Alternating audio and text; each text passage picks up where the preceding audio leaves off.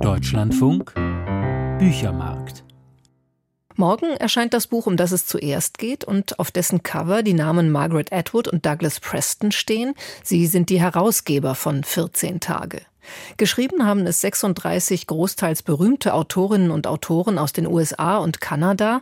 Es ist ein Gemeinschaftsroman über eine Gruppe Nachbarn, die sich zur Zeit des ersten Corona-Lockdowns 2020 auf dem Dach eines New Yorker Wohnblocks zusammenfinden und einander Geschichten erzählen. Julia Schröder bezieht sich in ihrer Rezension zunächst auf ein ähnlich geartetes, viel älteres Buch. Florenz im Jahr 1348. In der Stadt wütet die Pest. Zehn junge Leute haben sich in ein Landhaus geflüchtet und vertreiben sich zehn Tage lang die Zeit mit Erzählen. Diese Rahmenhandlung hat sich Giovanni Boccaccio ausgedacht für seine Geschichtensammlung Il Decamerone, die als Ursprung der europäischen Novelle gilt, also des Erzählens vom Unerhörten. New York, April 2020. Covid-19 hat die City im Griff. Der Gouverneur mahnt die Bevölkerung in täglichen Fernsehansprachen, in den eigenen vier Wänden zu bleiben. Dennoch explodiert die Zahl der Infizierten. Die Corona-Toten werden mit Kühllastern abtransportiert. Und wieder verlässt, wer kann, die Stadt. Die Ich-Erzählerin der Rahmenhandlung des Buchs 14 Tage fasst es so zusammen. Wie Ratten von einem sinkenden Schiff waren die Reichen und Besserverdiener quiekend in die Hamptons, nach Connecticut, in die Berkshires, nach Cape Cod und Maine ausgeschwärmt. Egal wohin, Hauptsache raus aus New Covid City. Von den anderen, denen, die nicht einfach abhauen konnten, erzählt dieses Buch, beziehungsweise wird dieses Buch erzählt. Im Titel 14 Days 14 Tage bezieht es sich auf das Decamerone, das Zehntagewerk, aber im Unterschied zu Boccaccios Novellenreigen treffen sich in 14 Tagen nicht zehn Rich Kids in amönem Ambiente, sondern zusammengewürfelte Nachbarn auf dem Dach eines runtergekommenen Wohnblocks in der Lower East Side. Und das Buch hat nicht einen Urheber, sondern eine ganze Gruppe, nämlich 36 beteiligte Autorinnen und Autoren.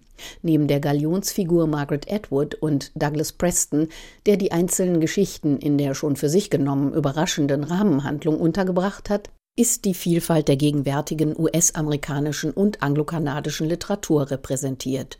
Jung und alt, straight und queer, schwarz-weiß, mit lateinamerikanischem, indigenem oder asiatischem familiärem Hintergrund. Vertreter der unterschiedlichsten Genres vom Thriller bis zum Kinderbuch. Tess Gerritsen ist ebenso dabei wie Celeste Ng, Tommy Orange und Diana Gabaldon, John Grisham, Dave Eggers, Erika Young und Meg Wolitzer, um einige zu nennen.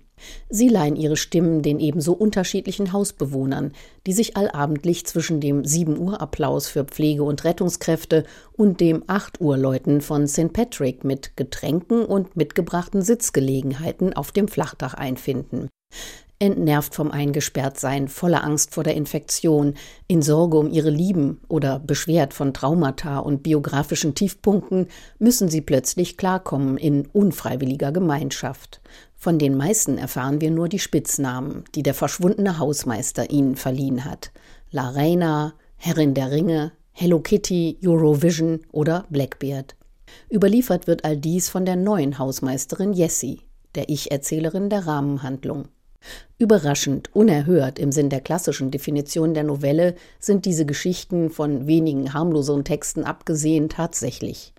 Die Mitglieder der Dachgesellschaft verstören einander mit Rache und Mordtaten, rühren mit fremden und eigenen Schicksalen, erzählen vom Krieg, von 9-11, von übersinnlichen Fähigkeiten und, je weiter das Buch fortschreitet, zunehmend von Geisterbegegnungen, was, wie sich herausstellt, seinen Grund hat, der letztlich für die sinistre Pointe der Handlung sorgt.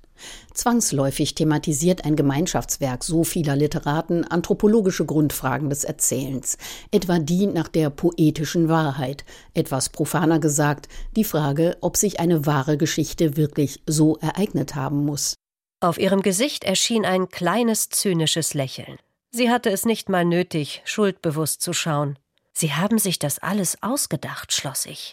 Nach einer kleinen Pause sagte Hello Kitty, noch immer mit dem harten Funkeln eines Lächelns in den Augen Ja, und? Das Buch wurde initiiert und gefördert von der Schriftstellervereinigung Authors Guild. Die im Vorwort genannten Motive sind aller Ehren wert.